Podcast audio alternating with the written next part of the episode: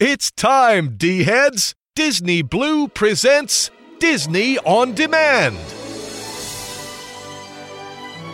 Every week, Disney Blu lets you relive the magic, the movies, and the memories with celebrity guests, the best of classic Disney, and breaking news on Disney's latest. So put on your ears and give it a little bibbity bobbity boo. Disney Blu's Disney on Demand is on the air. Now, here's your host, Jonathan Johnson.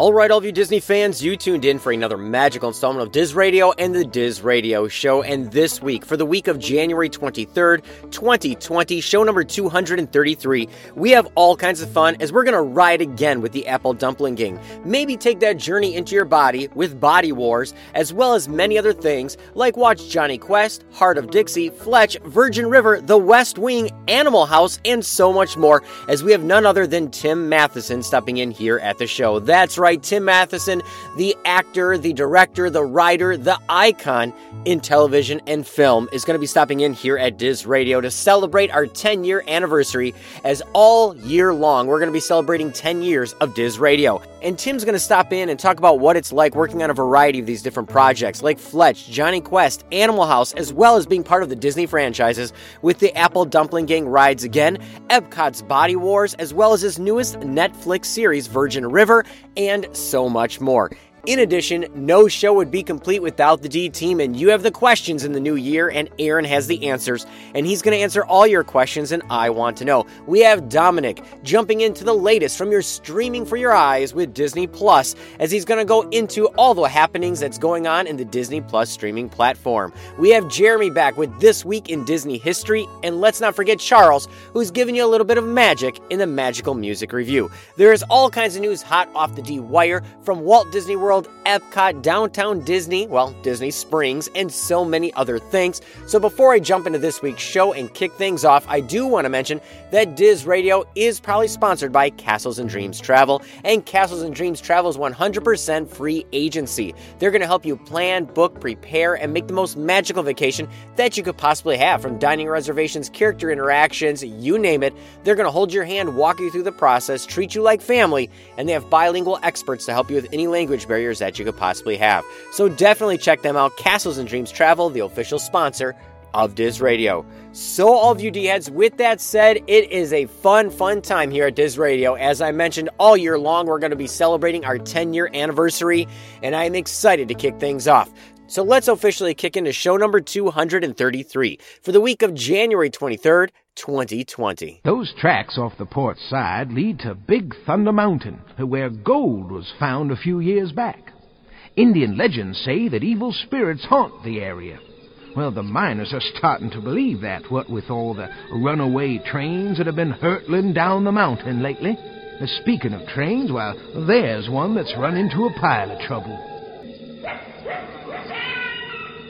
Howdy, folks. Please keep your hands, arms, and legs inside the train and remain seated at all times. Now then, hang on to them hats and glasses, because this here's the wildest ride in the wilderness.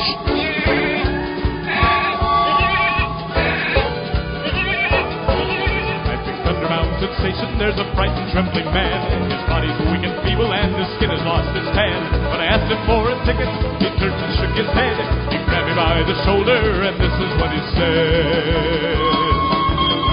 Before you get on board this train, there's something you should know. When I finish with this tale, you might not want to go. I listened with amazement at what he said was true. And now, my friend, the time has come to tell this tale to you.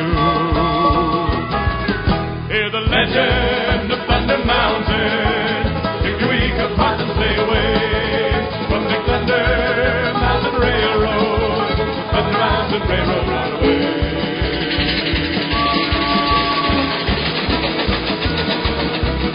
from the legend has it on one foggy night in June, the train and crew pulled out at 12 beneath the darkened moon. The boiler full of water and the tinder full of coal. The whistle screamed a warning as the wheels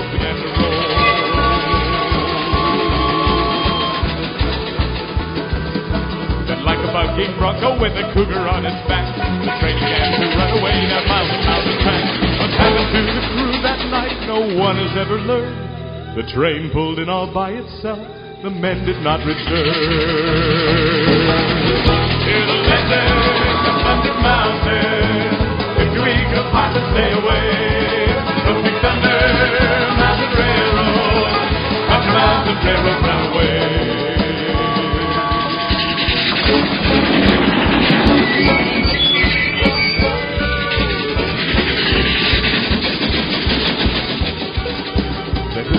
Big Thunder continues to unfold. The stories of its danger continue to be told. Avalanches, rattlesnakes, and earthquakes in the night, and voices of that phantom crew that chill your run with pride. So please forgive me, mister, if I'm standing in your way. But before you buy your ticket, there's one thing I have to say. Hear the legend of Thunder Mountain. If you meet the pirate, stay away from Big Thunder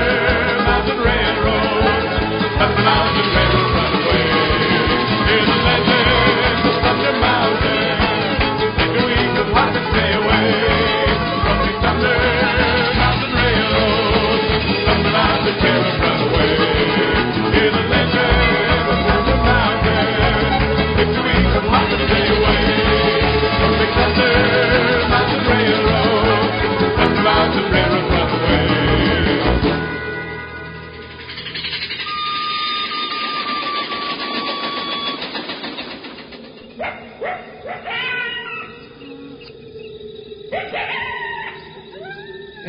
sorry for the hold-up, folks.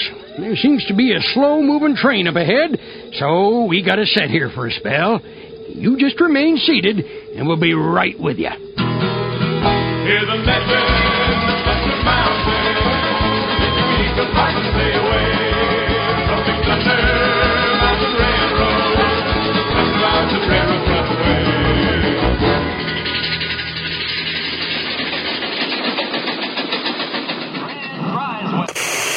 Trooper in their dealings with addressed envelope to Davis and Kirk. Right down that. I'm looking for the apple dumpling guy. They went that away, stupid! They're headed this way. Ah! You are both going to be shot between the eyes. Tim Conway, Don Knotts, Kenneth Mars. Remember us? The Apple Dumpling Gang rides again.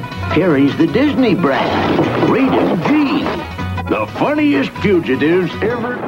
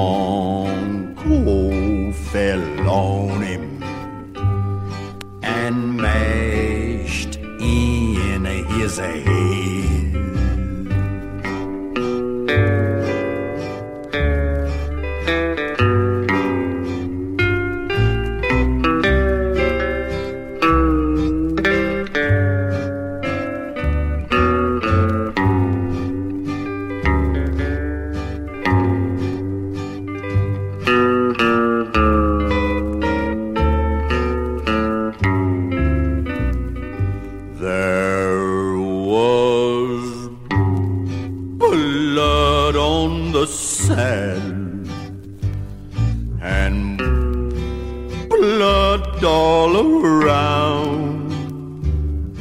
And a great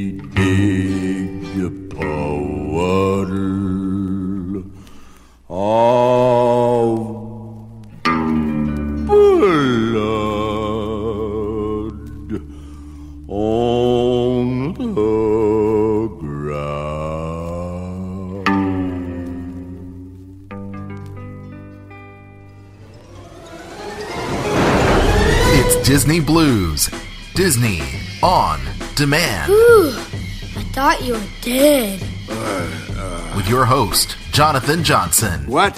My dad gave it to me. It shows exactly where we are on the planet. Boop, beep, beep, beep, boop, boop. With this baby, we'll never be alone. You just tell the man you want to go back to your mother.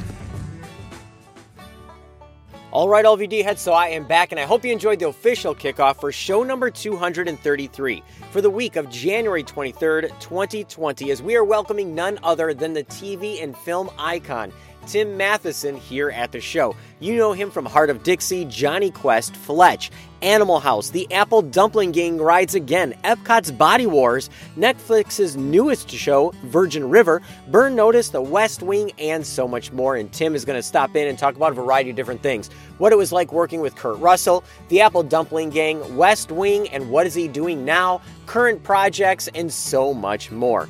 In addition, we have the D team here with Aaron, Dominic, Jeremy, and Charles, and all kinds of news hot off the D wire jumping into the new year. And let's not forget that later on, towards the end of news, I do have that autograph that I'm going to be asking a question about and waiting for all of your answers here at the show. Remember, every single show, we're going to be giving away celebrity autographs from all of our guests here at the show. So get ready for that one. So before I jump into the news hot off the D wire, I do want to give you all the different ways you can stay connected here at the show. And first and foremost, you can always visit our official website at dizradio.com. That's D I Z radio.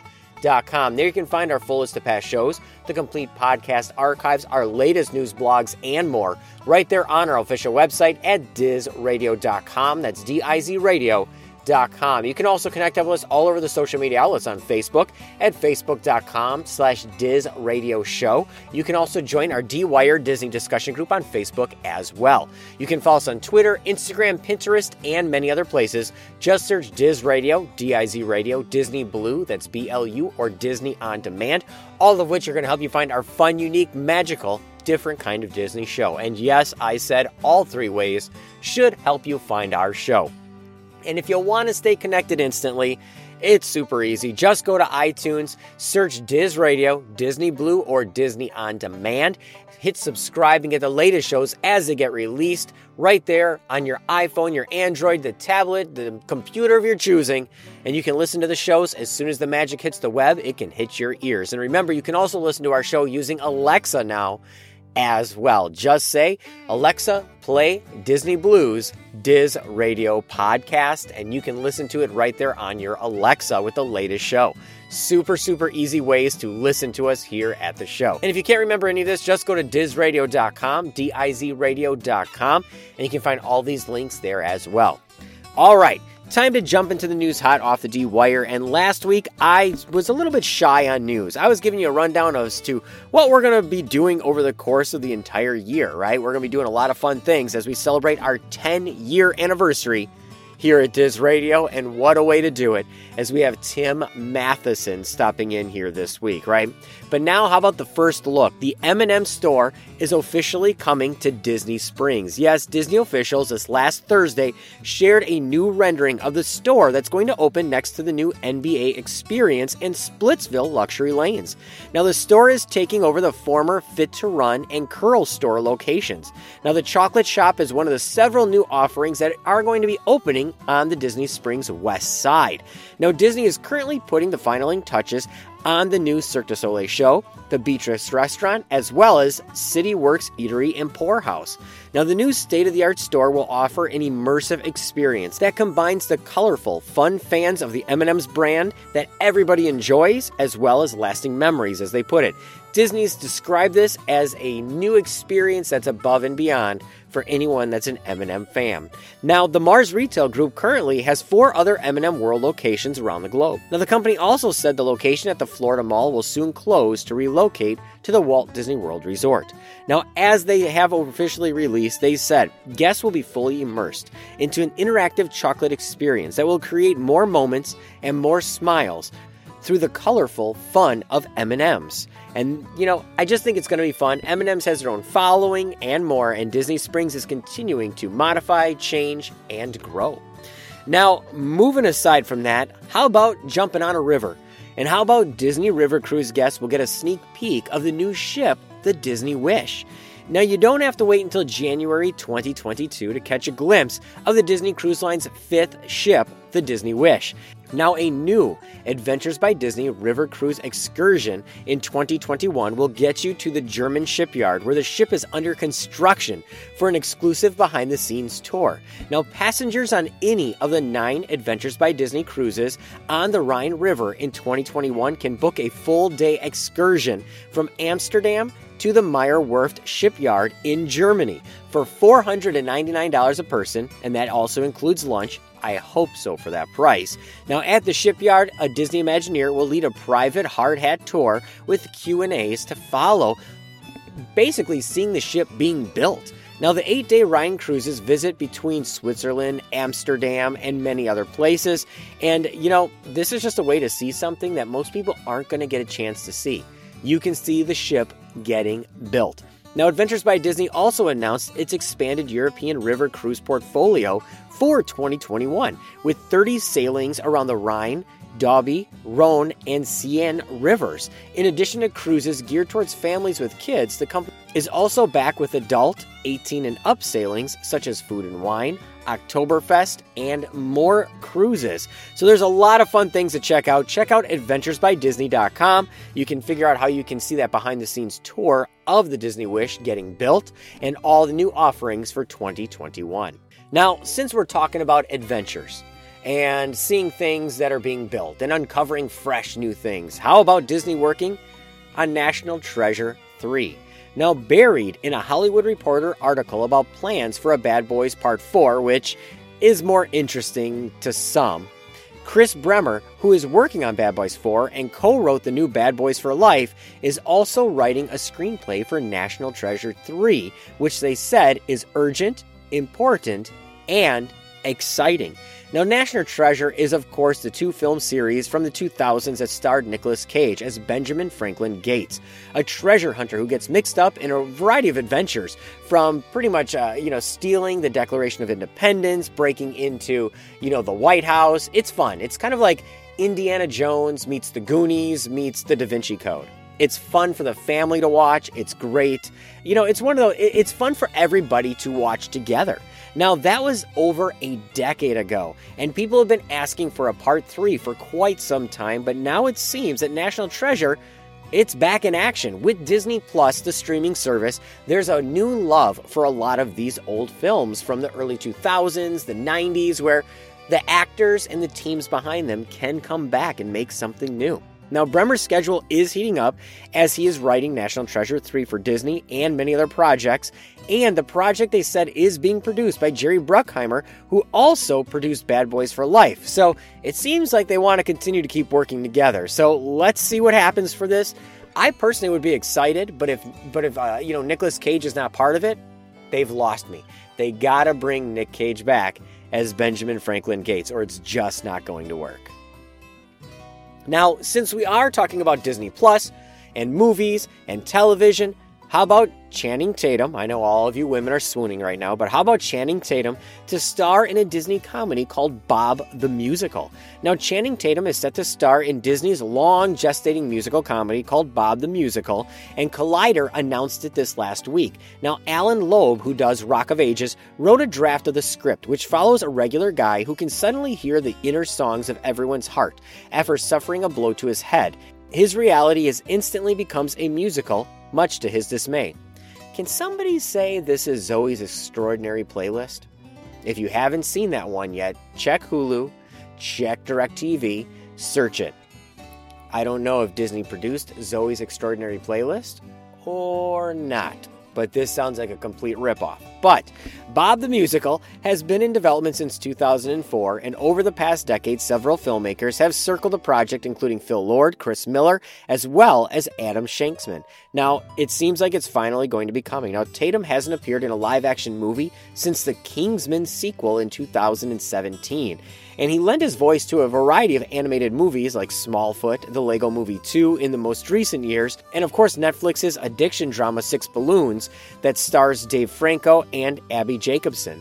Now, following a long stint in EUTA, Tatum has been in the CAA for the past year and getting jobs over the last few months. So let's see what happens here. Um, he's no stranger to working his way through a musical number as he starred in two Step Up movies and two Magic Mike films. So he knows his way around music, dancing, and what the ladies are gonna love. But let's get ready. Bob the Musical is coming, and my guess is it'll probably come to Disney Plus, not so much a theatrical release. And since we are talking about movies, let's continue on with movies. And how about Captain Marvel is officially getting a sequel and it's in development at the Disney Marvel Studios. The most powerful superhero in the Marvel Cinematic Universe, or as they say, I don't believe that one, is officially ramping up for her big screen encore. Disney Marvel Studios has officially begun production on the sequel to Captain Marvel, the billion dollar hit that energized and expanded the studio's female continuity. Now, Brie Larson will return as Carol Danvers, aka Captain Marvel, a former military pilot who taps into cosmic energies that make her a powerhouse champion for Earth, as well as many interplanetary dangers that threaten the globe, and of course, outer space. Now, Larson's no nonsense superhero also packed a wallop at the box office, making $1.13 billion globally. So, of course, a sequel was going to happen. A Marvel source says that Megan McDonnell, a part of the writing team for the upcoming Disney Plus Marvel Cinematic Universe series WandaVision, that's a lot to say all in one blow, is in advanced negotiations to chart the course for the second flight. So we'll see what happens here. I mean, it's going to be different. The directing of Anna Boden and Ryan Fleck are going to continue as well, and let's just see where Captain Marvel can go from here. Now, getting away from movies, let's get into the parks and the Pirates League at the Magic Kingdom. Yes, it is a sad, sad day as we have to lower our heads, as the Pirates League at the Magic Kingdom is set to close this July.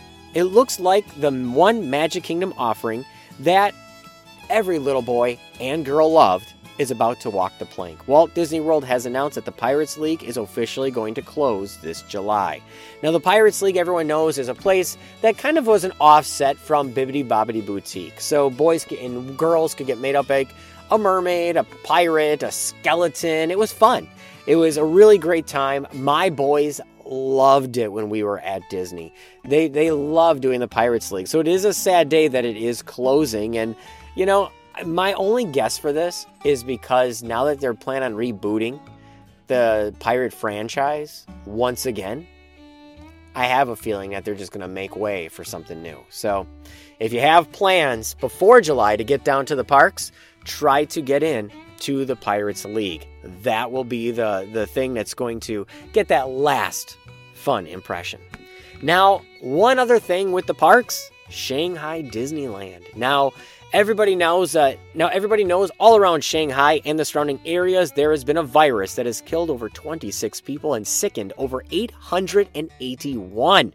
Yes, the entire country is kind of on lockdown where everyone's wearing masks, they are told to evacuate, get out. Shanghai Disney was limiting hours for a while, they were handing out face masks. Well, now Shanghai Disneyland has closed down because of the virus. So, who knows what's going to happen? Zombie apocalypse? I don't know what's going to happen here, but if Shanghai Disneyland's closing down, you know it's very, very serious. So, all of you D heads, with that said, I'm going to wrap up news from the D Wire here and uh, press on because you have the questions he has the answers, and Aaron is going to answer all your questions, and I want to know. We have Dominic with the latest from the Disney Plus streaming format. We have Jeremy with This Week in Disney History, as well as Charles with a magical music review. And let's not forget, yes, the Apple Dumpling Gang is riding again. We're going to take that trip on the Body Wars, and we're going to chase around with Jonny Quest. As we have none other than Tim Matheson stopping in here, yes, from Animal House, Fletch, Virgin River, Hart of Dixie, and many other things, stopping in here very soon as well.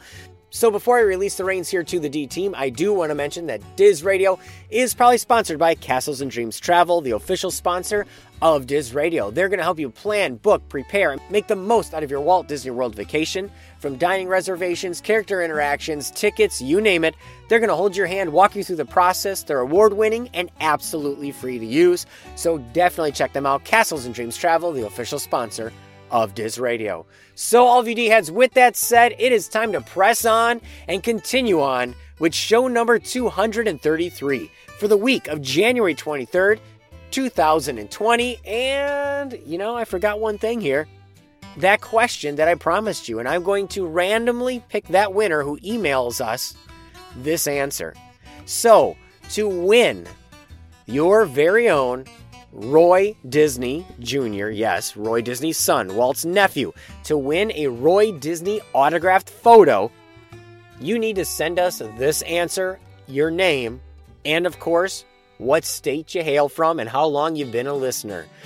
Don't worry, none of those things play a role in it, they're just part of it.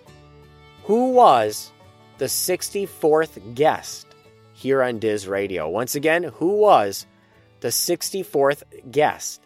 Here on Diz Radio. Email us your answers to dizradio, D-I-Z radio, at gmail.com. So, now I'll release those reins once again. Show number 233, January 23rd, How wonderful 2020. to see your smiling faces again. All of you. I, I've never known such warmth, such welcome, such loving hospitality. Get out, you quack! And don't bring those phony remedies here again. Go on back where you belong. Jail. Thank you, thank you, thank you, thank you. I sense enthusiasm. I sense loving response. And that's why I feel that this is my home, away from home. I've been bringing cures from Pilgrim Heights to Provincetown, treated rabbit fever down on Queen Anne Road, gout or gastritis, mumps or bronchitis, bites and burns and blue abrasions. Got a pill for all occasions. Little sip Sipper Wisset was so nice to visit, and Scraggy Neck is lovely to recall. Why didn't you stay there? Yeah. But through all my trips, good Lord, there's one place, one corner, one town on my lips. Why,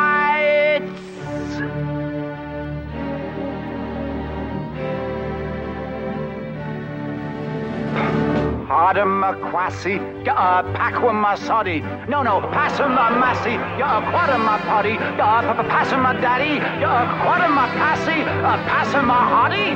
Oh, I know! It's Passamashwadi! No! It's Passamahodi! Of course, that's what I meant to say. I took your drugs for losing weight, and now I'm a blob.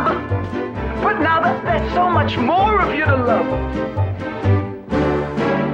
Wiped out in impetigo on the banks of buttermilk. Flu is under firm control in powder hole. Terminus potions, tablets and lotions. Major news in modern science. Step up now and join my clients. Spend a day in Buzzards Bay. They couldn't keep me there. Even turned away from Kingdom Hall. They probably threw you out. they probably threw. My hair was gray, and thanks to you, it turned into pink. But that color, it's so becoming. Ah! We're gonna wash your phony tonics right now to sing. Wait, listen. My specialties are audiology, mycology, serology, teratology, embryology, psychology, zoology, and any other ology you can think of. My friends, you're not giving me a chance. I brought all these medicines back from Paris, France.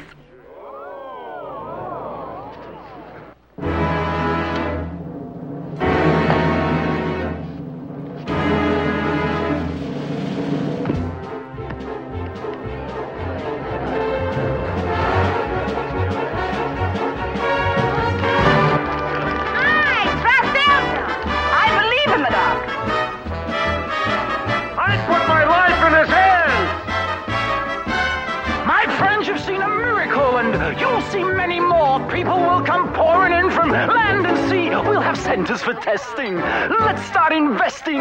Keep those dimes and dollars mounting. I'll collect. I'll do the counting. Everyone who lives here will be strong and healthy. You'll be getting richer by the day. Hear them acclaim us. This town will be famous. The whole wide world will look at us and say,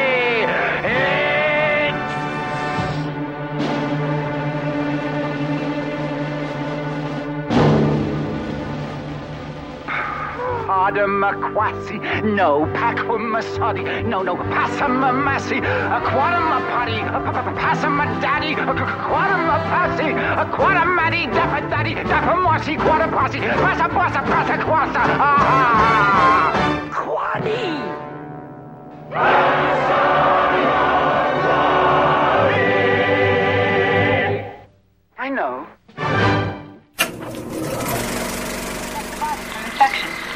Thank you, Dr. Lair. Bravo 229er will be on its way shortly to pick you up. See you soon. I'd now like to introduce you to your pilot, a person who has been with this program since its inception. Captain, are you ready? Hello, everyone. I'm Captain Braddock. I'm glad you'll be joining me aboard Bravo 229er. Captain, how are your pre-launch preparations going? I'm almost clear for launch here. Control, let's see. Field reversers on. Check. Life support systems activated. Check. Fuel cells full and functioning. Check. Folks, I need to make one final radio check with Dr. Lair, and we're just about set to go. Hello, Dr. Lair. This is Captain Braddock aboard Bravo 229er. How's the weather in there? Clear and warm, Captain. About 98.6.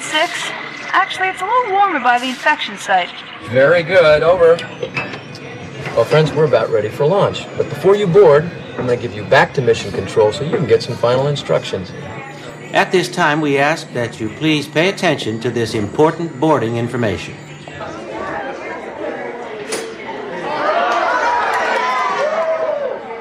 When the probe doors have opened, please proceed directly into the vehicle and all the way across your aisle, filling in every available seat. For your protection, all observation team members are required to wear safety restraints throughout the mission. To fasten the restraint, pull the strap out from the right side of the seat and snap it into the buckle on your left. Mission Control specifies that all carry-on items be safely stowed beneath your seat. To maintain the required cleanliness for a mission of this kind, smoking is prohibited. And while on board, we ask that you refrain from using flash photography. Your vehicle, Bravo 229er, is now ready. Please begin immediate boarding and have a safe and informative journey. Hi, everybody. This is Lisa Simms from Phil of the Future and Snow Buddies. You are listening to Disney on Demand.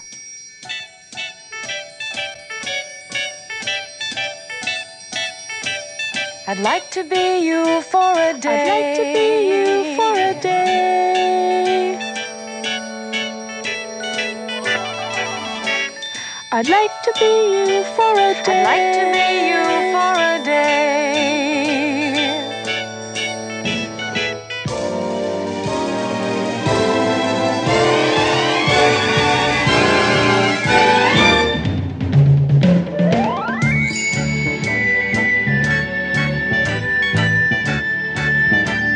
I'd like to be you for a day.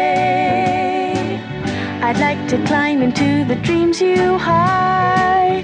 To know the grown up and the child inside. Whatever makes you smile. I'd like to see it. Go ahead and free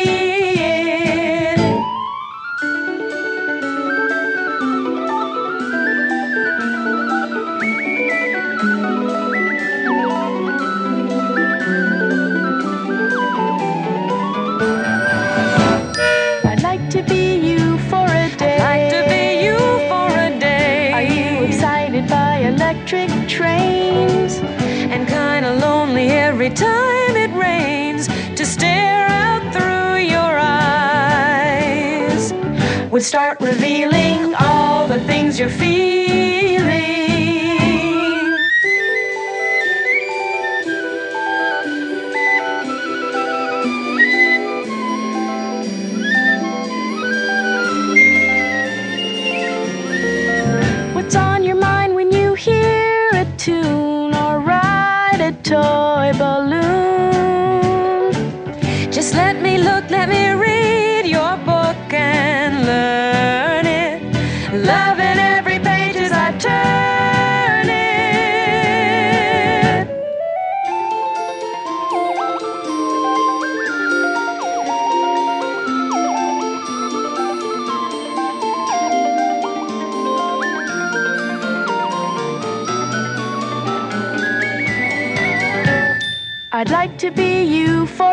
Like to be you for a day. There's so much more I need to understand.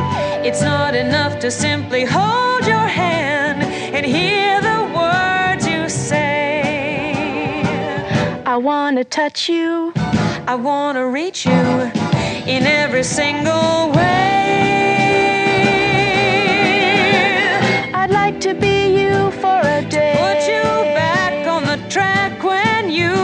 Astray.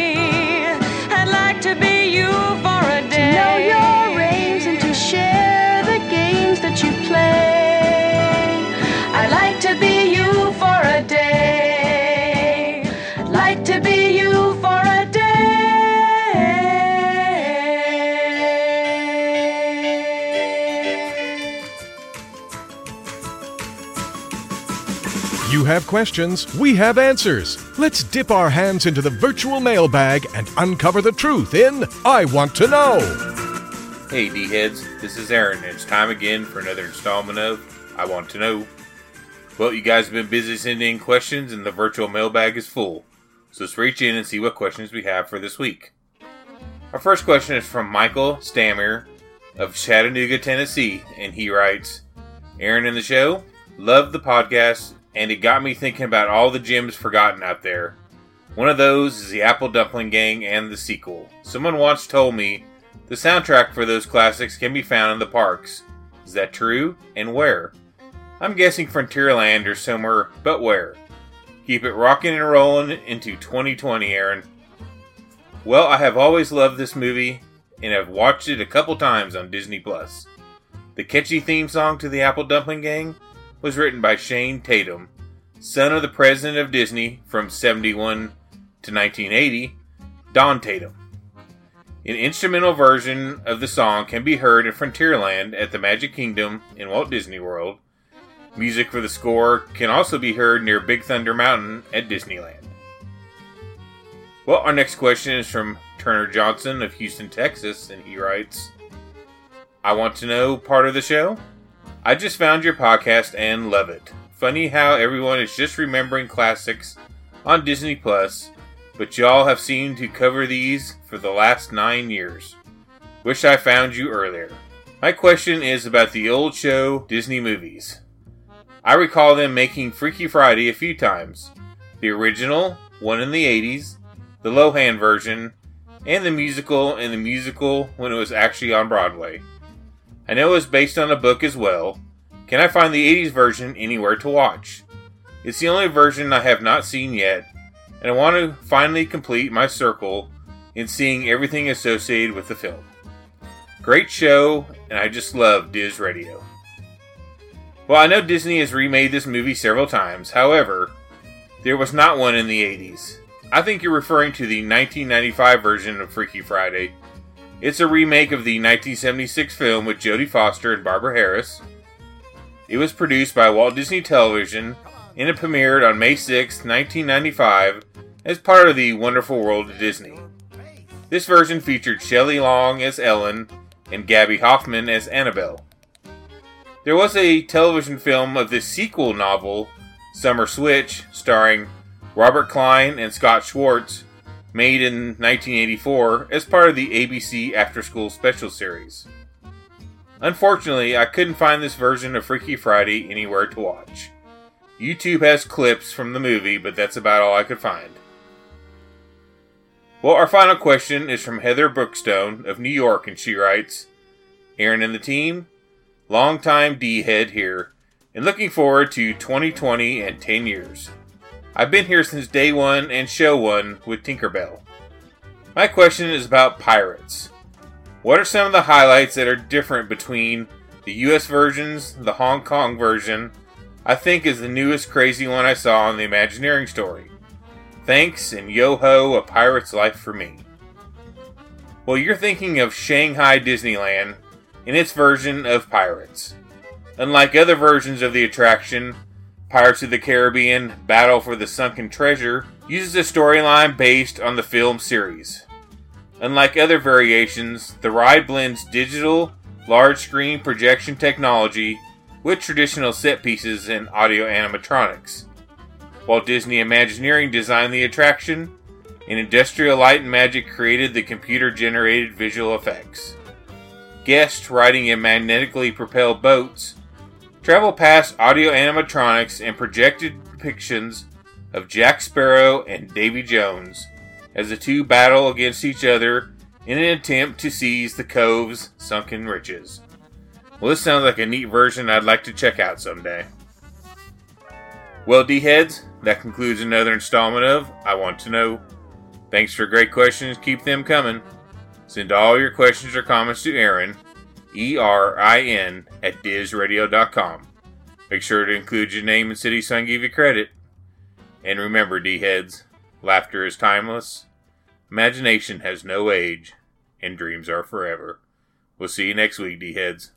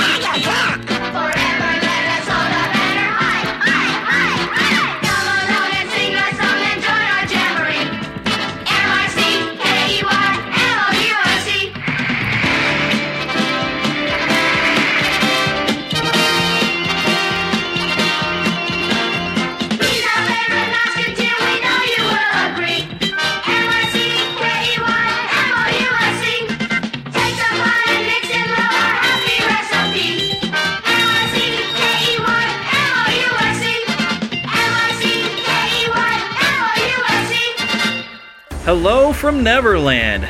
My name is Jeremy, and I am the head lost boy here in Neverland, and well, they call me the Spider Pan. I'll talk a little bit more about this a little bit later, but for now, welcome to Great Moments in History, but only the Disney parks. So, this is it 10 years of Diz Radio. Of course, I've only been around for, well, sort of a year. We kind of had a year off there, didn't we? But that's okay. Uh, this is, of course, Jeremy, your Neverlander here, and uh, I'm going to tell you a few things that happened in the course of this week. Now, let's look at January the 23rd. In 1900, animator David Dodd Hand is born in Plainfield, New Jersey. Now, 30 years later, he's going to join the Disney Studios. He was the 21st animator and eventually became one of Walt's top directors. In 1987, the new Mark V monorails debuted at Disneyland. The Mark V monorails are the second of the Learjet style monorails used for Disney and are based on the design of the Bombardier Mark IVs in service at Walt Disney World. 1999, the Disney Channel original movie Zenon, Girl of the 21st Century, about a 13 year old girl played by Kirsten Storms living in the year 2049, aired for the very first time, January 23rd. 2001, on January 23rd, Disney's The Kid, starring Bruce Willis, Spencer Breslin, and Lily Tomlin, and Lily Tomlin, was released on video. 2006, on January 23rd, Monsters Incorporated Mike and Sully to the Rescue, which was a new dark ride, officially opened to the public at Disney's California Adventure. January 23rd, 2010, actor Paul Castle Sr., who portrayed Mickey Mouse for 25 years at Disneyland, passed away at age 86 in Edmond, Oklahoma. Let's move ahead to January 24th. In 1906, director, animator, and Disney legend Wilfred Jackson was born in Chicago, Illinois. He contributed to 11 animated features and countless early Mickey and Silly Symphony shorts. It was Jackson who helped devise a method of synchronizing animation with music by using a metronome to mark time that could then be converted to a music track. January 24th, 1930, Walt Disney signs a contract with King Features to distribute his Mickey Mouse comic strip. January 24th, 1960, Abigail E. Disney is born to Patricia Ann and Roy E. Disney in Los Angeles, California. Granddaughter of Roy O. Disney, co founder of the Walt Disney Company with her great uncle, Walt Disney. She is a documentary filmmaker, philanthropist, and social activist. January 24th, 1978, actress, writer, and comedian Kristen Schaal is born in Longmont, Colorado. She is the voice of Trixie in Toy Story 3 and 4. January 24th, 1993, Mickey's Toontown opens at Disneyland in California. January 24th, in the year 2000, Robert A. Iger, former chairman of the Disney owned ABC Group and president of Walt Disney International, is named president and chief operating officer of the Walt Disney Company, as well as a member of its board of directors. It's also on January 24th in 2006 that Robert A. Iger, president and chief executive officer of the Walt Disney Company, announces that Disney has agreed to acquire computer animation leader Pixar in an all-stock transition total to be worth approximately 7.4 billion, expected to be completed by that summer. January 25th, 1931. Actor Dean Jones, best known for his lighthearted leading roles in several Walt Disney movies between 1965 and 1977, is born in Morgan City, Alabama. January 25th, 1957, film and television actress Jennifer Lewis, the voice of Mama Odie in Disney's 2009 The Princess and the Frog, is born in Missouri. That's right, Missouri, my home state. She also voiced Flo, the sassy show car, in Cars, Cars 2, and Cars 3. Epcot fans may remember her voice as the Ride Q instructional video announcer for Body Wars. January 25th, 1961, Disney's 17th animated feature film, 101 Dalmatians, featuring the voice of Rod Taylor, premieres. And here's something slightly dear to me. 1987, January 25th, Super Bowl 21 is played at the Rose Bowl in Pasadena, California. The halftime show is a Disney production called Salute to Hollywood's 100th anniversary, featuring Southern California area high school drill teams and dancers. The New York Giants win over the Denver Broncos 39 to 20. And I did mention I'm from Kansas City, Missouri. Guess who's going to the Super Bowl this year? Yeehaw! January 26, 1925, screen legend Paul Newman, the voice of Doc Hudson for the 2006 Disney Pixar animated feature Cars, is born in Shaker Heights, Ohio. January 26, 1958, Emmy Award winning stand up comedian, television hostess, and actress Ellen DeGeneres is born in Metairie, Louisiana. She, of course, is known best for the, being the voice of Dory. 2004, the Kansas City Star reports that a museum honoring Walt Disney is to be created on the site of his old Laugh-O-Gram Studios in Kansas City. Unfortunately, this museum has still not been completed. January 27th, 1832, English novelist Charles Lutwidge Dodgson, better known as Lewis Carroll, is born in Daresbury, Cheshire, England. A mathematician, logician, Anglican deacon, and photographer, his most famous writings are Alice's Adventures in Wonderland in 1865 and its sequel, Through the Looking Glass, in 1871. That's it for this week's history lesson, D heads. Remember, you can find me on a podcast called Neverland to Disney and Beyond, where, as I've mentioned, I am head Lost Boy. They call me the Spider Pan because every Lost Boy has to have a nickname. Lost girls don't get nicknames because, well, girls are too clever. They don't get lost. But we do give nicknames to our pixies. Head on over to NeverlandPodcast.com and find out all about it and join in the fun we're having here in Neverland. Until next time, keep a pixie in your pocket. How do you do? And shake hands, shake hands, shake hands. Say how do you do? And shake hands. State your name and business. Groucho. Groucho. You go through life and never know the day when fate may bring a situation that will prove to be embarrassing. Your face gets red, you hide your head and wish that you could die. But that's old fashioned. Here's the thing that you should really try. Say how do you do? And shake hands, shake hands, shake hands. Say how do you do? And shake hands. State your name and business. Miss Wyman, please, you're up. Janie, Janie it is. You introduce your girlfriend to your very special beau, uh-huh. and then he doesn't call you, and the next thing that you know, you see them both a walking down the street as big as life. Where? And when he says, "My dear, I'd like to have you meet my wife," say, "How do you do?" And shake hands, shake hands, So shake funny. hands. How do you do? and shake hands. What's the State damn? your name and business. What's your language? Grouch? You go into a barber shop to get yourself a shave. Well, what else do you and you if you are the kind of guy who never can behave, Oh, never, never, you never. ask the manicurist for a little kiss or two. and then when you discover it's her husband shaving you, Say, how do you do? We shake hands, we shake hands, shake hands. Say, how do you do? We shake hands. State your name and business. Next time I just get a shoe shine. Well, move over. We're at the wedding of some folks you hardly know by sight. And in a conversation with a lady on your right, you say you think the bride's a mess, her face she ought to hide. And when you find you're talking to the mother of the bride, say, how do you do? We shake hands. What happened to the whiskey? Somebody ran away with the whiskey. State your name and business. I'm getting thirsty. Where's the whiskey? Give me, lad. You're speeding down the highway and you're feeling the suburb. Suburb. You hear a siren and pull over to the curb. To the curb. And when a cop who's big and tough comes walking up to you, To you. and asks you where the fire is that you are going to, Say, how do you do? And say, how do you do? State your name and business. Groucho! While walking through a cemetery very late at night, you find that you're confronted by a figure dressed in white. And though the blood inside your veins is quickly turned to ice, but everything will be okay if you take my advice. Say, how did you do to shake it, how did you shake it, how did you shake it, how did you how did you do to shake it, how did you how did you do to shake it, how did you shake it, how did you shake it, how did how did you do to shake it, how did you state your name and the business? How did you do? how did you do? How do you do? Likewise. How do you do? We shake hands, state your name, state your name, state your name, state your name and business. Shake hands. Trooper in their dealings with addressed envelope to Davis and Kirk. Write down that. Piece. This show is a little off the beaten track, and it may be unexpected and surprising. So, taste it and enjoy.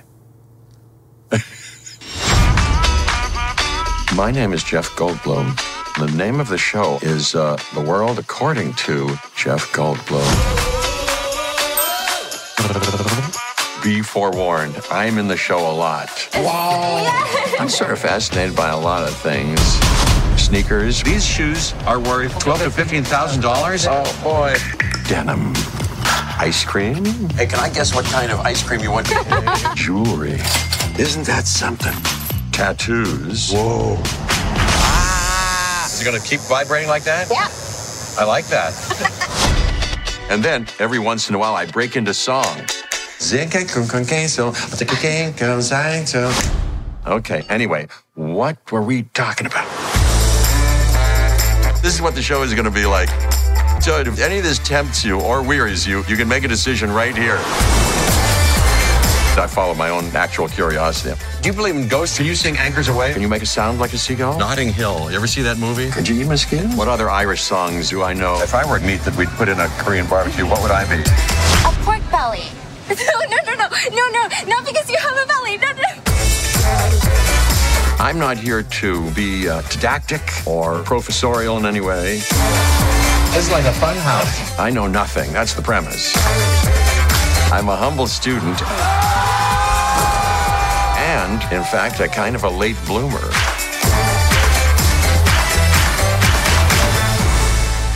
A late gold bloomer.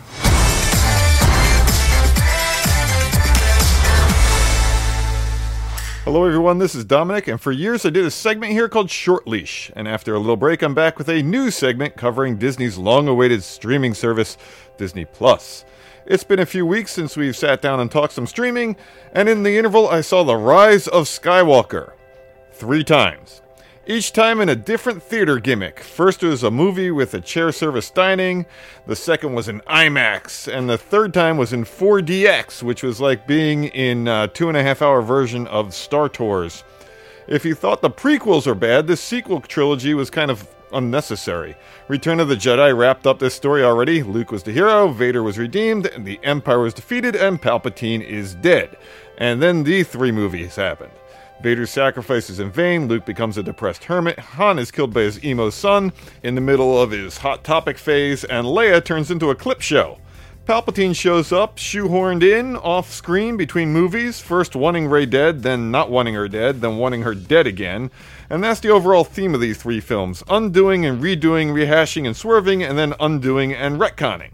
Say what you want about episode 1, 2, and 3, and you can definitely say a lot, but at least there's one consistent voice and some semblance of a plan. These were three pretty good movies that just don't work together, and they're trying to end something that already ended in the early 80s. Where do we go from here with Star Wars? To Disney Plus, where The Mandalorian finished up its first season. We got to see Mando's face. The big bad gets snoked by the quote unquote true villain, who must have had a problem with Grizzly Man. And that one is a way inside baseball joke. Do some research, and you'll chuckle in about an hour. We have a cartoon show tie in that I really don't want to have to wade through countless episodes of the Clone Wars Rebels and the other one to understand the significance of a glowing black Ginsu knife. Apparently, Baby Yoda, not Yoda, will not always ex machina everyone to safety with the Force because we do lose some good guys. And just like Rocky 3, some bad guys go good, and that reference is a whole lot easier. Philly represent. I sifted through other originals and tried out Jeff Goldblum's The World According to Jeff Goldblum show, where Jeff Goldblum becomes a meta cartoon of Jeff Goldblum, investigating deeper meanings in otherwise mundane things like sneakers, bikes, and jeans. Jeff Goldblum is a modern day Jimmy Stewart, a naturalistic actor who delivers lines with enough error and stutter that it feels like he's making up the lines himself on the spot in the moment. But in this series, you have Jeff Goldblum, the pop icon, hopefully doing a caricature of himself, and it actually is mesmerizing.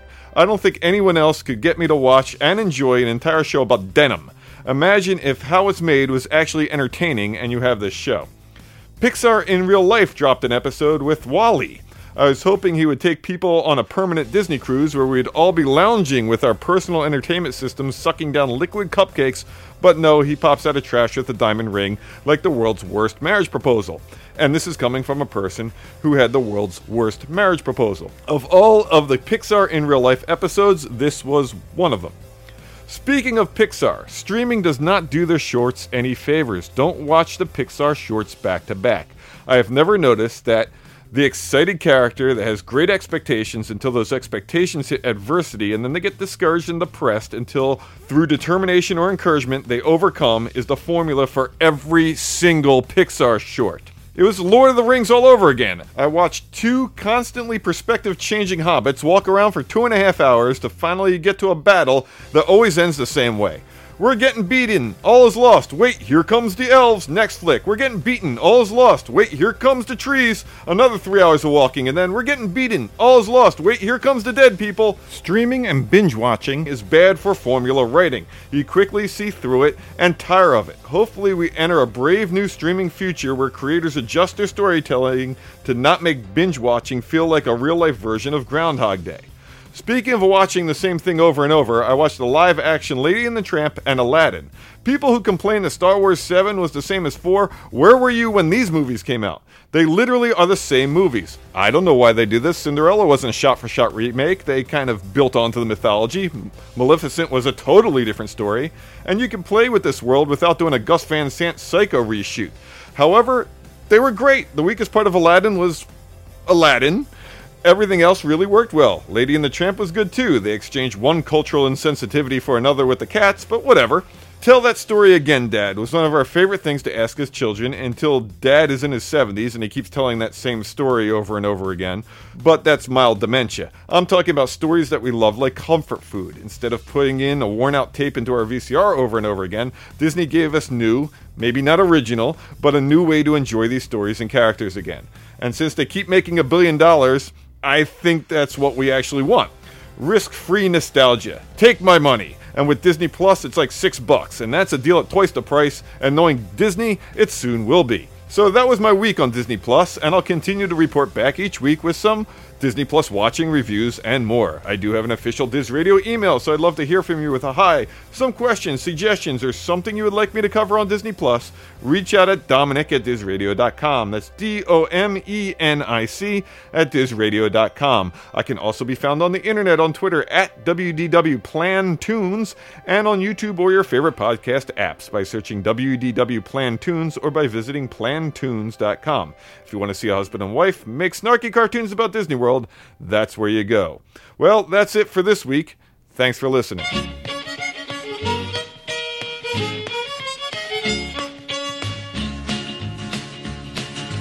Born on a mountaintop in Tennessee, greenest state in the land of the free. Raised in the woods, so he knew every tree. Killed him a bar when he was only three. Davy, Davy Crockett, king of the wild frontier. Fought single-handed through the Injun War till the creeks was whipped and the peace was in store. While he was handling this risky chore, made himself a legend forevermore. Davy, Davy Crockett, king of the wild frontier.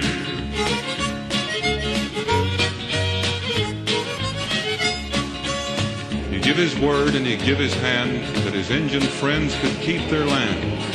The rest of his life he took the stand that justice was due every redskin band. Davy, Davy Crockett, king of the wild frontier. He went off to Congress and served a spell, fixing up the government and laws as well. Took over Washington, so we hear tell, and patched up the crack in the Liberty Bell. Davy, Davy Crockett, king of the wild frontier.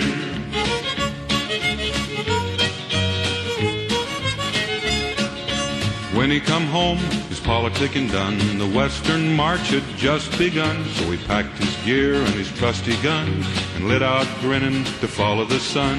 Davy, Davy Crockett, king of the wild frontier. His land is biggest and his land is best. From grassy plains to the mountain crest, he's ahead of us all, meeting the test, following his legend into the west. Davy, Davy Crockett, king of the wild frontier. Davy, Davy Crockett, king of the wild frontier. King of the wild frontier. I sold my house and then I quit my job.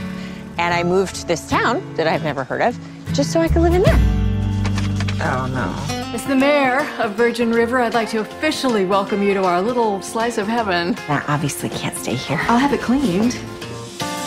Did you just put a bir- is that a bird's nest from the oven? Well, I mean, the city girls could shoot whiskey. What makes you think I'm a city girl? We don't tend to get a lot of visitors as beautiful as you. I'm sorry, does that line really work? I'm the new nurse. I don't need you. Well, I signed a contract. No, not with me, you didn't. You are a stubborn goat. Maybe I should just go. Go! I'm worried about you. Just come home. Stop trying to punish yourself for what happened. Nobody blames you. I keep telling myself that I'm crazy for not packing up and going home. How about a show of Virgin River hospitality? you might want to keep your eye on the ball there. Okay. What is going on? I'm with a patient. Boy, they said you were a looker and they weren't lying. So, so you just just moved here? Small towns, the internet is slow, but the gossip is fast. Right. You don't want to face the past, so you ran away from home. I came here so that I could help people. I know how hard it can be to make a fresh start. I hope you'll stick around.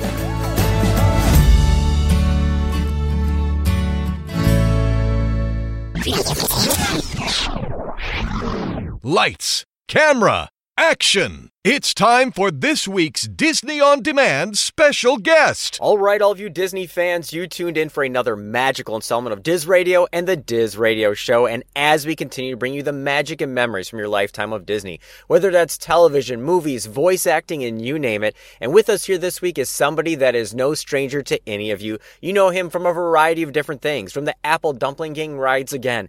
Animal House, The West Wing, Hart of Dixie, and of course, Netflix's newest show, Virgin River. We have none other than the one, the only, Tim Matheson here. Welcome to Diz Radio. Thanks. Thanks so much. It's great to be with you. It is our pleasure having you on. I mean, your resume is impressive. Everything from television, movies, voice acting, you have played a part in so many different people's lives. I mean, no matter where you turn, we're always hearing your voice, seeing your face. It doesn't make a difference what it is. I guess the one thing I want to start off with, because it is such a great career, what led you down the road of acting for this lifelong uh, career of yours?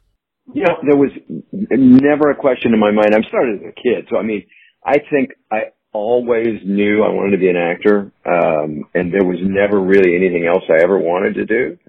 And um, wh- what happens in an acting career is you go out and audition for all sorts of different things. You know, especially as a kid, and like then and something pops up, and then all of a sudden you audition for it. Like Jonny Quest, when I went over to Hanna Barbera, I think I was 15 years old and auditioned for Jonny Quest. I was there for a half an hour. I did an audition six months later or something, I got a call that they'd picked up the series and I was hired and went into production and I had never done any voice acting at that time. And it was a real challenge for me, but it was, it was a great education. I just, I had a ball, I, you know, uh, cause I'd have to go to school at, at Hanna-Barbera Studios, um, over in Hollywood and, um, so I was hanging around with animators. I would pop into a recording studio where they were recording the Flintstones and the Jetsons and, and watch these actors, you know, trying to make sense of like, cause it was like a radio show. We all got up together. We're all acting in the same room together in front of a microphone, different microphones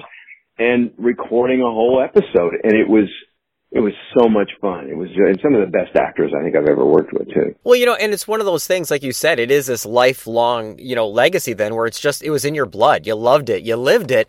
And, you know, I guess being in some of those early classics that have been passed on to generations like Animal House and Apple Dumpling Gang Rides Again, I guess, you know, when you go through these, you know, how many times do you go out and about and people still, you know, quote these movies to you because they played this, this big part in their lives? Yeah, it's true. No, it's true. And you, and, you know, people come up to you and, and I never quite know whether it's The West Wing or Animal House or Hart of Dixie or, you know, any number of different things that I've done in my career. So, um, but you, I gotta tell you, especially talking to you on Diz Radio, I always, as a kid, my dream was to get into a Disney film. I, I mean, I think one of the main reasons I started acting and wanted to be in movies was watching, you know, Hayley Mills and The Parent Trap and, and, you know, early Disney films. And I, I wanted to be there. And I, I had auditioned and I think I tested for a couple of different shows over at Disney and never got in, never,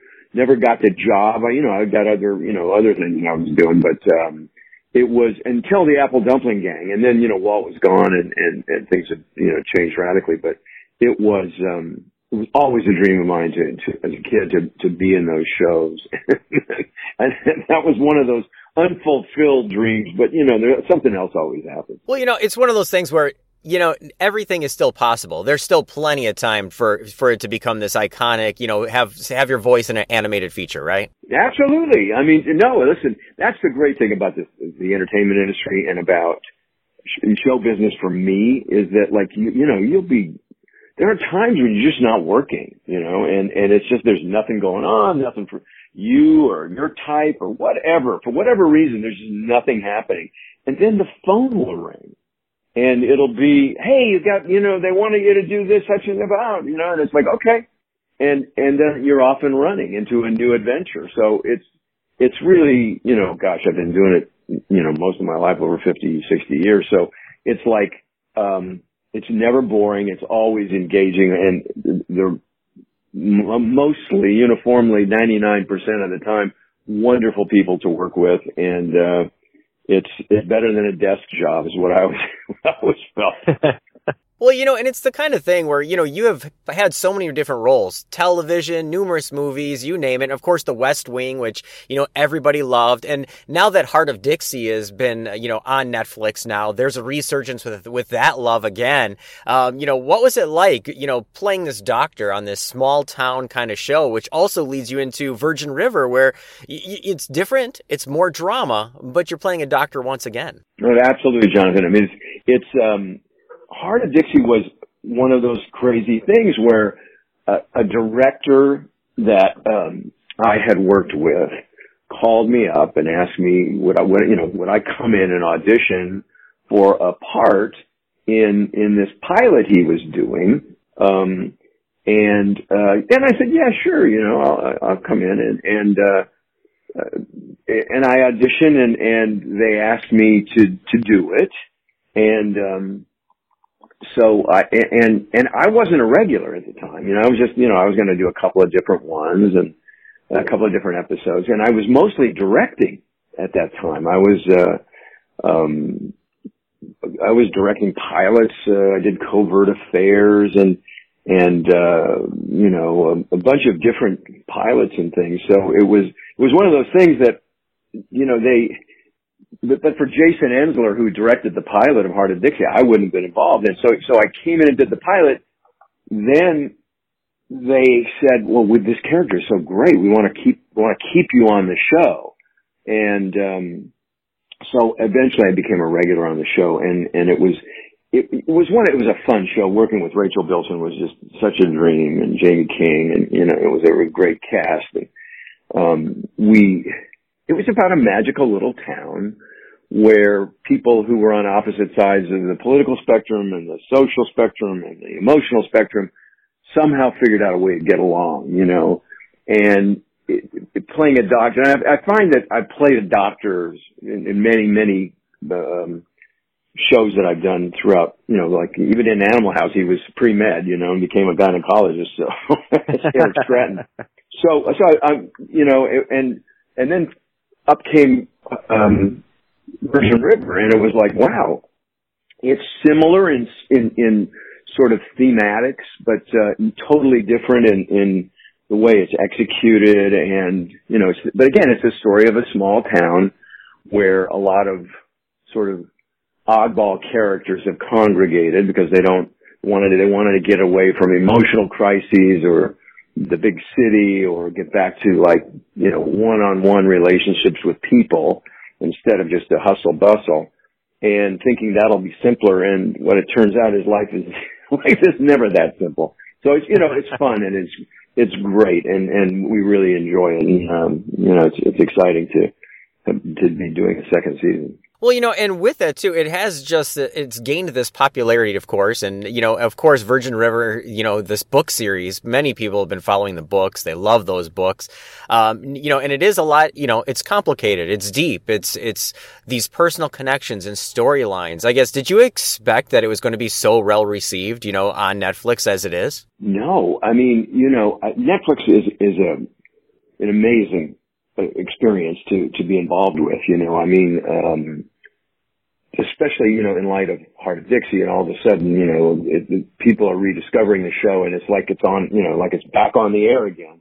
And but what is interesting to me is that with Virgin River, all of a sudden, all the episodes drop on one day. You know, on on December sixth was our our premiere day, and all ten episodes were available for viewing and wow, you know, so it's a totally different reaction than you on a network where one show a week is on and everybody sort of, you know, cozies up to it. And, but it, the, the impact of all 10 episodes being released at once and available to an audience all at once so that, you know, like a week later, I run into people who go, my God, I watched the whole episode. I watched every episode all 10. When do the next ones come? I just love the show. And it's like, it, it's totally unique and different than anything I've ever experienced before. And I guess th- this is the future. Streaming is the wave of the future. And because I, I think people like viewing on their time schedule and just recording one episode of a show is not quite the same as being able to just, you know, stop in the middle, jump in, watch three episodes on Saturday or something. And I think that that kind of that availability is is very attractive to an audience, especially a younger audience. So um, I just find it fascinating, and um, I feel you know lucky and, and blessed to be involved with the show. Well, you know, and it's the kind of thing too when they all drop like that all at once. You know, you, you have to get a lot of fans. I'm sure you've encountered this so many times where they binge them all and they're like, okay, are you making season two right now? Because I can't wait. yes, and and they you know, so they did pick us up for season two, and and um, and that's that's really exciting, you know. And but um, we also have it, it's there's a different. It, it, it's it's like one continuous story in a, in a way the way we're doing it because sometimes episode number two picks up right off, you know, like five minutes after episode one ends, or episode three picks up right after episode two, or it's a day later or a week later. It's not like in a normal series where it's an indeterminate amount of time later.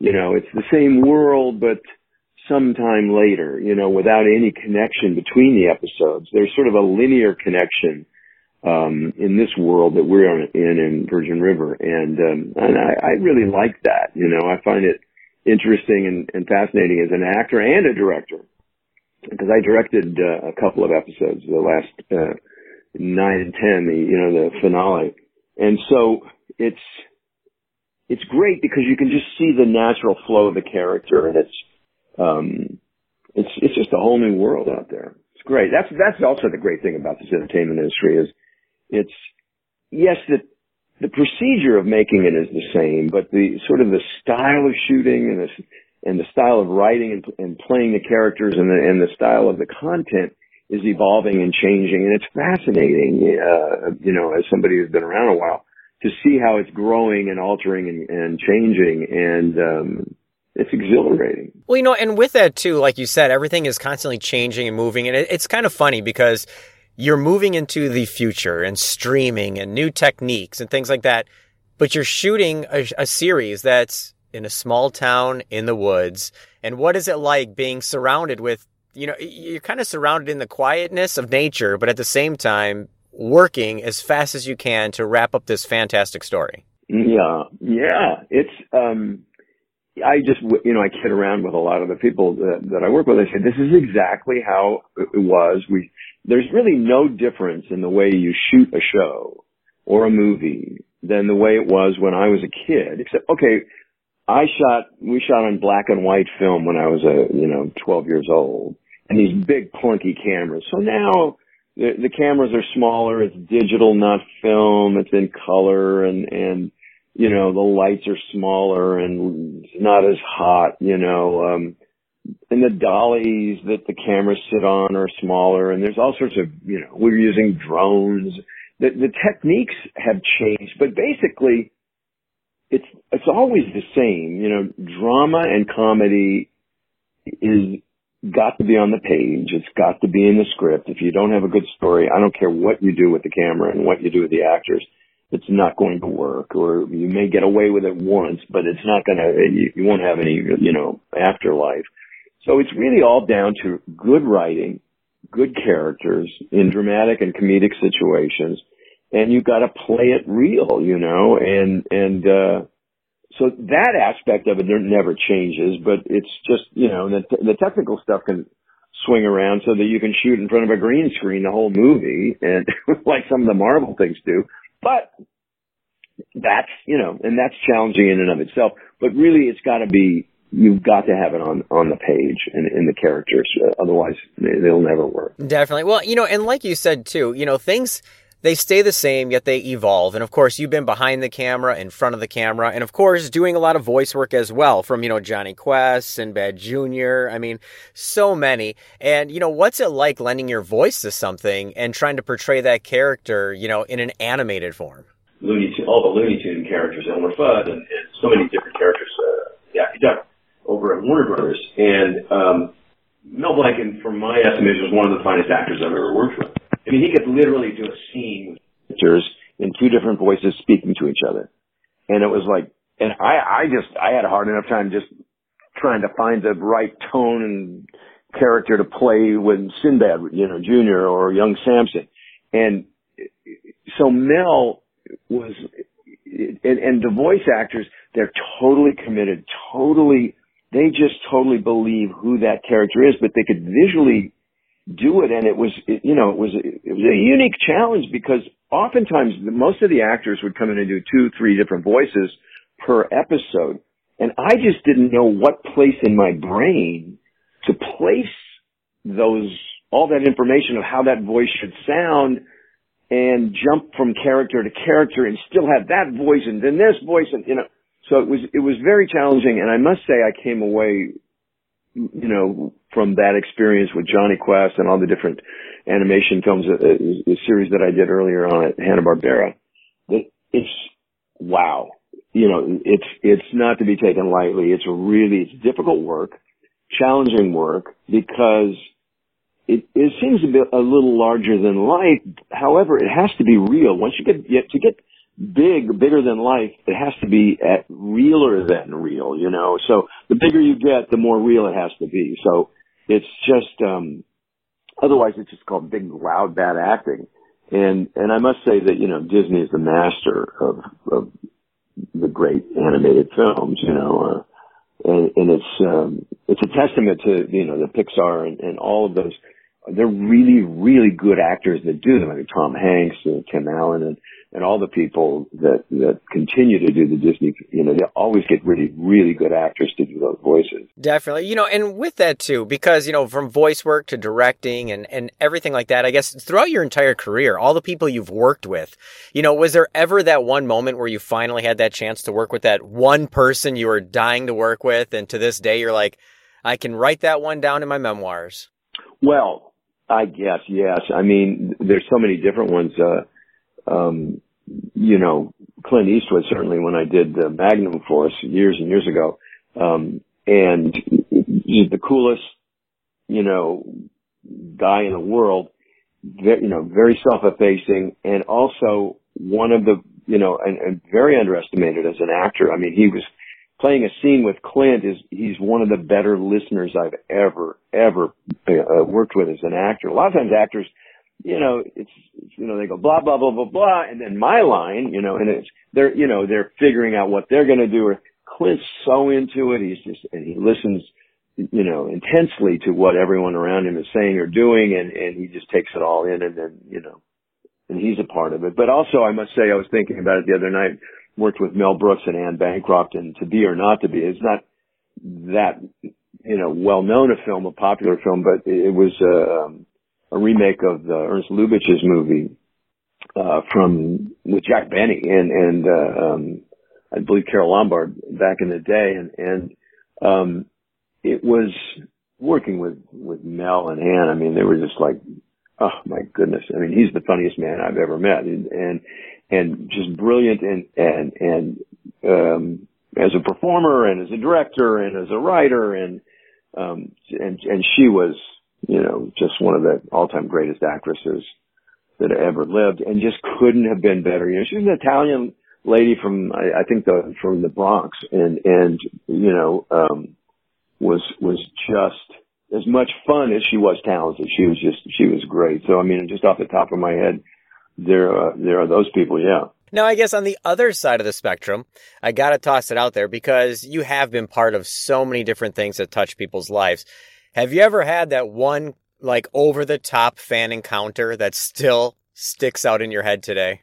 Um, well, yeah, I mean, in an odd way, um, let me think, you know, just, you know, there's so many different kinds. I remember going to the first time I went to Comic Con and I was there, oddly enough, with um, Burn Notice, a show, a TV show that was on USA, and that I had directed um, numerous episodes of, and, and I was I'd acted and I played a, a crazy character named Dead Larry uh, in um, in the show, and so I went with them. They invited me to go to Comic Con, and you know, and and that was my first time there, and I was just struck not by just any individuals, but just there were West Wing fans, and then Animal House fans, and then Burn Notice fans, and and then Jonny Quest fans, and it was and you know, and then Drop Dead Fred fans, you know, and it just and Fletch fans. I mean, there were just people that would always come up, and and you'd you'd think, oh, I know this guy, this you know, and, and no, no, and, or somebody in a costume would show up and say, I'm a big West Wing fan. Oh my God, I just love doing that.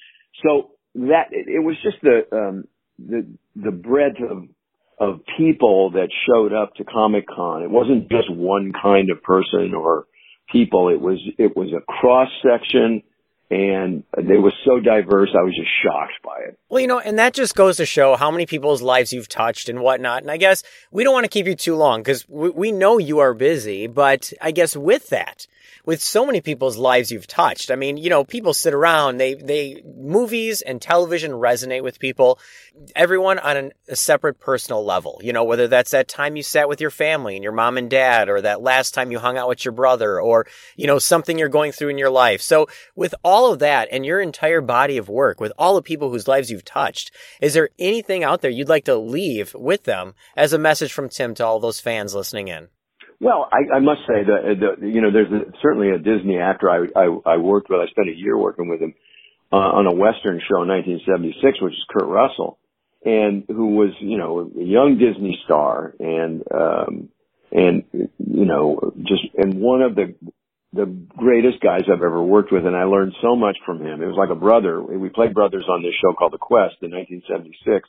We happened to be up against Charlie's Angels, so we didn't last very long, but it was it was one of those experiences that we became brothers and he was like um he had such great insight uh, as an actor into the technique and the craft and he took it all with with a lot of humor i mean because he was a professional athlete he was a baseball player so um he he he just never took it a hundred percent seriously. He just always knew this is a great job. It's got to be fun. Let's make it fun and let's do it really well, but let's just make it fun, you know. And then we'd look at each other sometimes on a late Friday night as we were riding up and down the back lot at uh, Columbia Ranch in Burbank and and you know getting into gun battles and fights in saloons and we'd look at each other and just say, "Can you believe they pay us to do this? This is like this is the greatest job in the world." So I must say that one of my favorite experiences was was working with Kurt and he just you know imbued me with a sense of um, just how fortunate we are to be able to do this job. Don't take yourself too seriously and, and, and enjoy it and, and uh, you know, and try and give 110%. Very cool. Well, it was our pleasure having you stop in, take a look past into the future. Everybody can catch you on Virgin River right now, streaming on Netflix, filming season two. You know, you're going to be popping up everywhere as always, because like I said, you've played a part in so many people's lives. Every time you turn the channel or you're flipping on a movie, you see Tim there. So I guess with that, it is our pleasure having you stop in, take this time with us, and you're always welcome back anytime. And uh, thanks for all the memories. Thank you so much, Jonathan. It's great, great being with you on Diz Radio. In every job that must be done, there is an element of fun. You find the fun and snap! The job's a game. And every task you undertake becomes a piece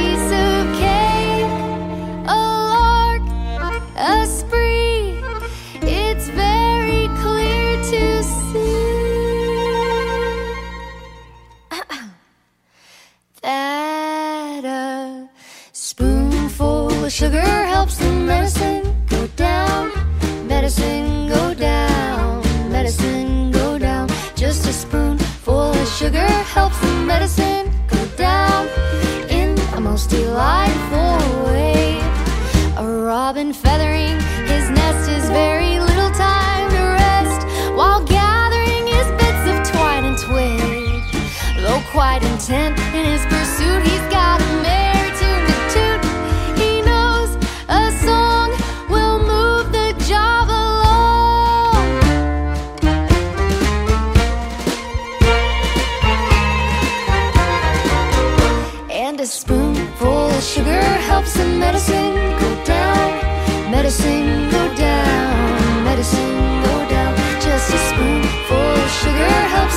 medicine go down in a most delightful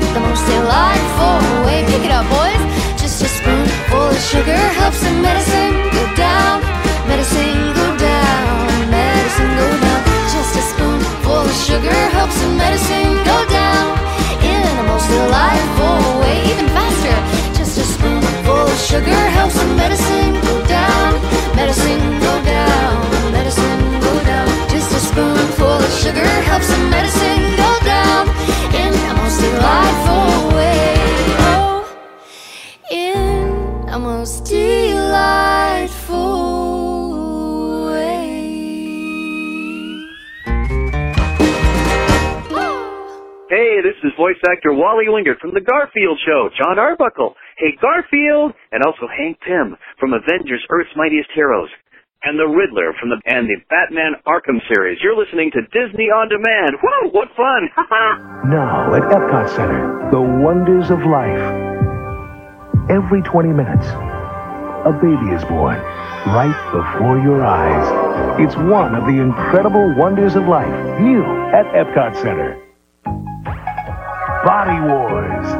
Get miniaturized for the ride of your life through the human body. Body Wars. One of the incredible wonders of life, new at Epcot Center.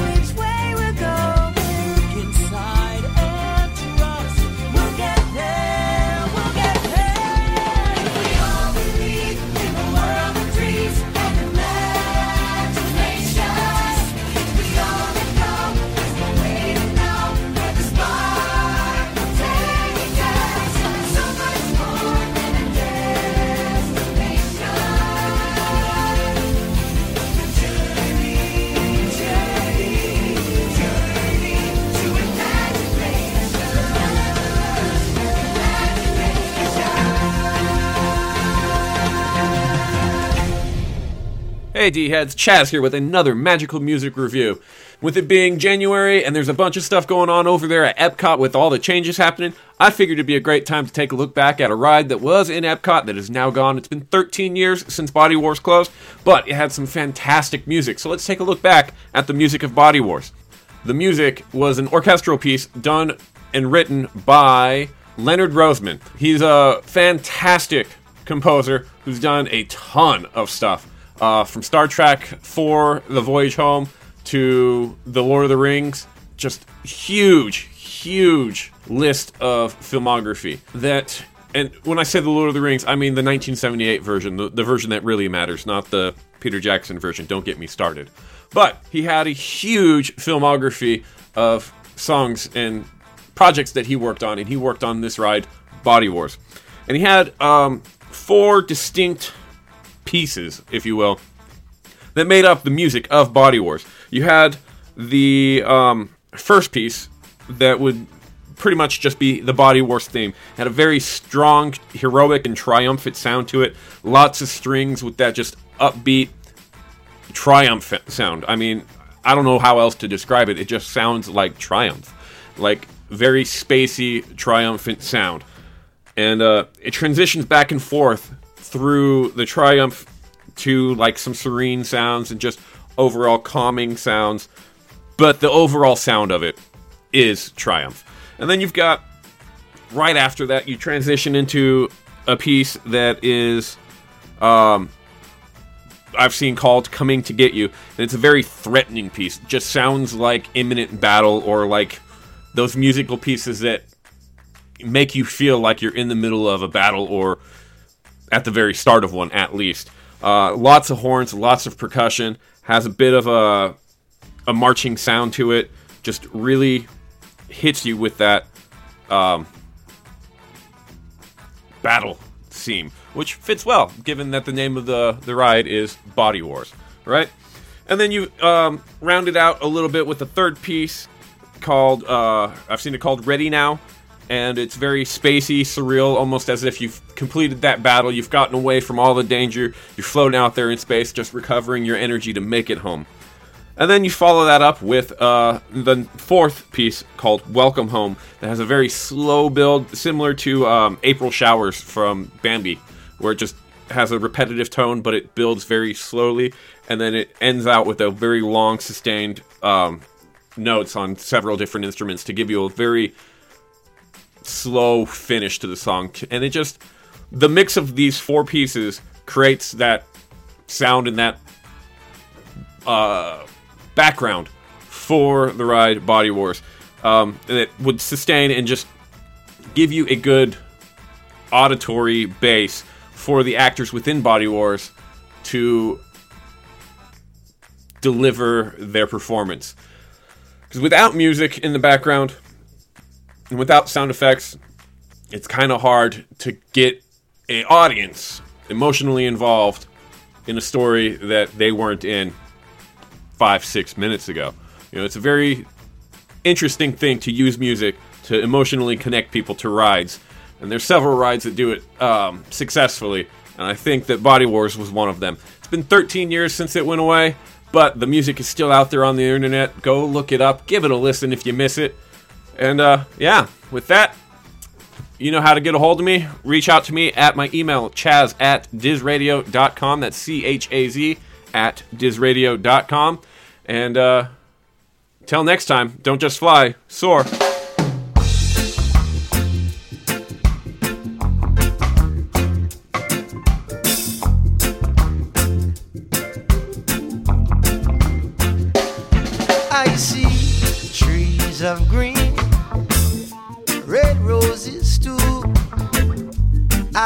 Them bloom for me and you, and I say to myself, What a wonderful world.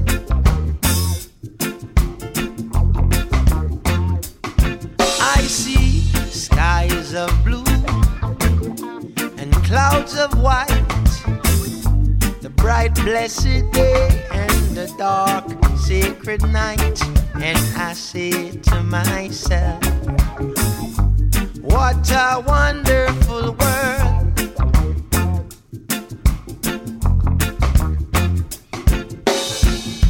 The colors of the rainbow, so pretty in the sky, are also on the faces of people going by.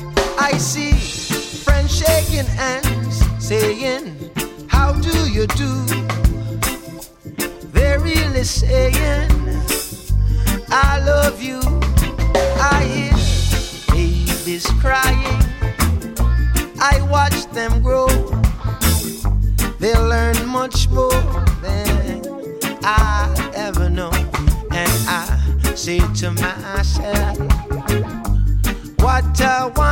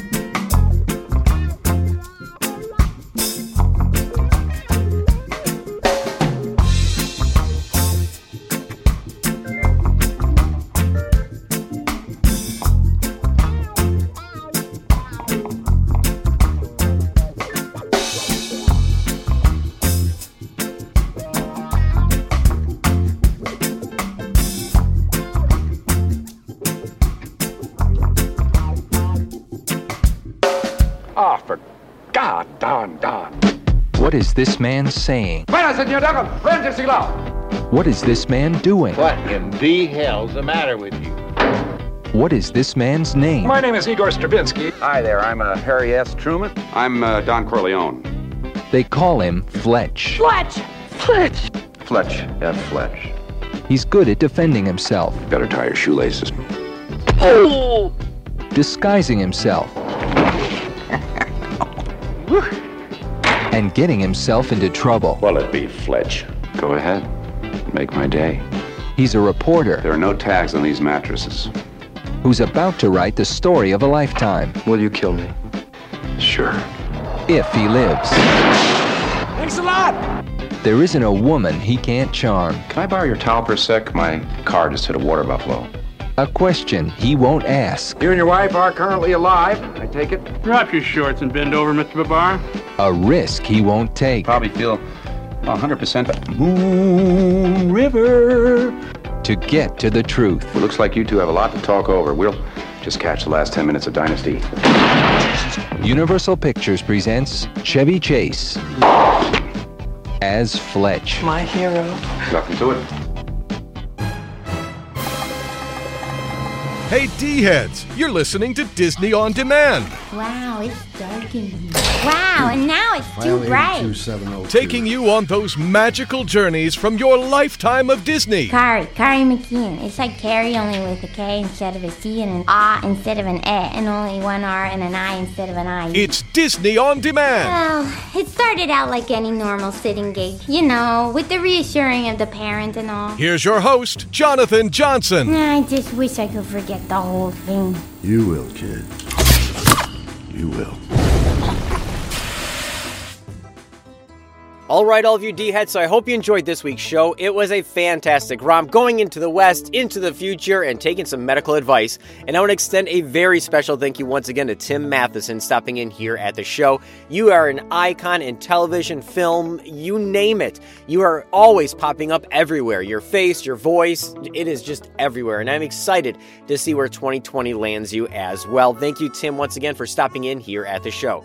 I'd also like to thank the D team of Erin, Domenic, Jeremy, and Charles, all stopping in with their signature segments. Without you, there would be no show other than me rambling week in and week out. And yes, I say that every single week. And if you want to connect up with the D team, it is super easy. Just go to dizradio.com, click the D team tab, find the links there, shoot them an email. They don't bite, they want to hear from you.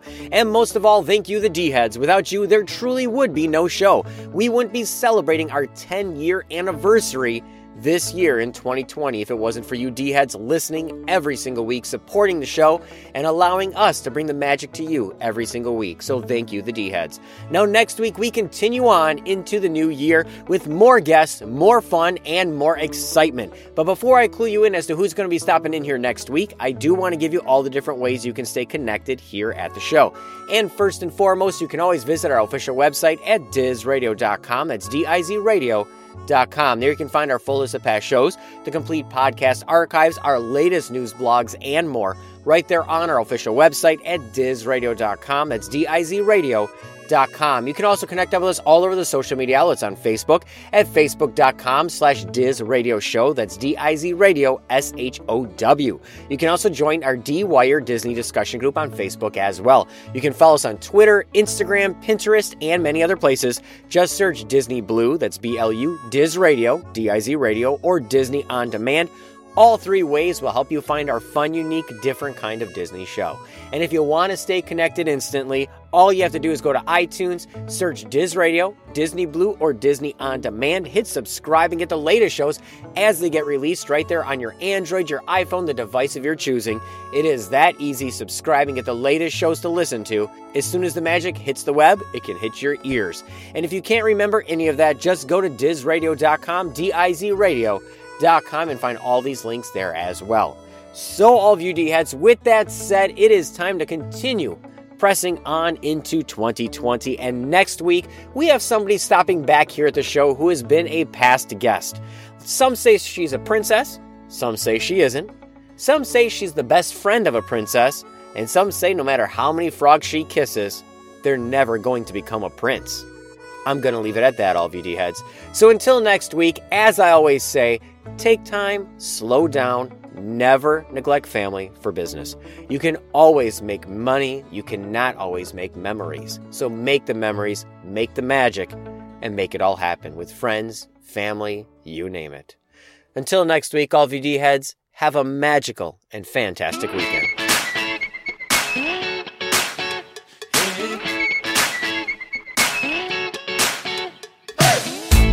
Just keeps on getting better.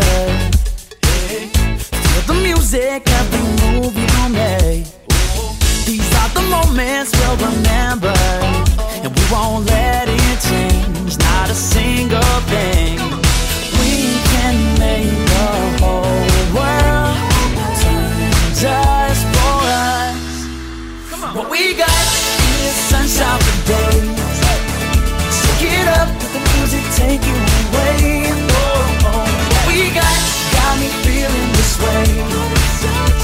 The sunny day, hear the whole world say. I'm dancing, I'm singing, I'm feeling. The sun shines up away. I'm dancing, I'm singing, I'm feeling. The sun shines up away. Every time we come together, it don't matter when or where we are. From here on till forever. Because you're by my side, I'll be by your side. We can make the whole world turn just for us. What we got is sunshine for days. So get up, let the music take you away. Oh, oh. What we got got me feeling this way. Till a sunny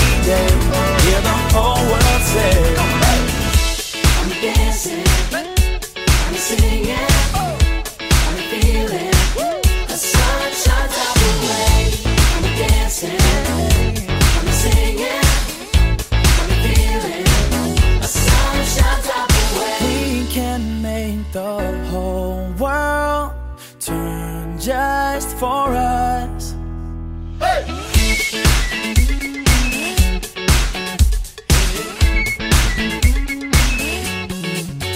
What we got is sunshine for days. So get up, let the music take you away. Oh, oh. What we got got me feeling this way. For the sunny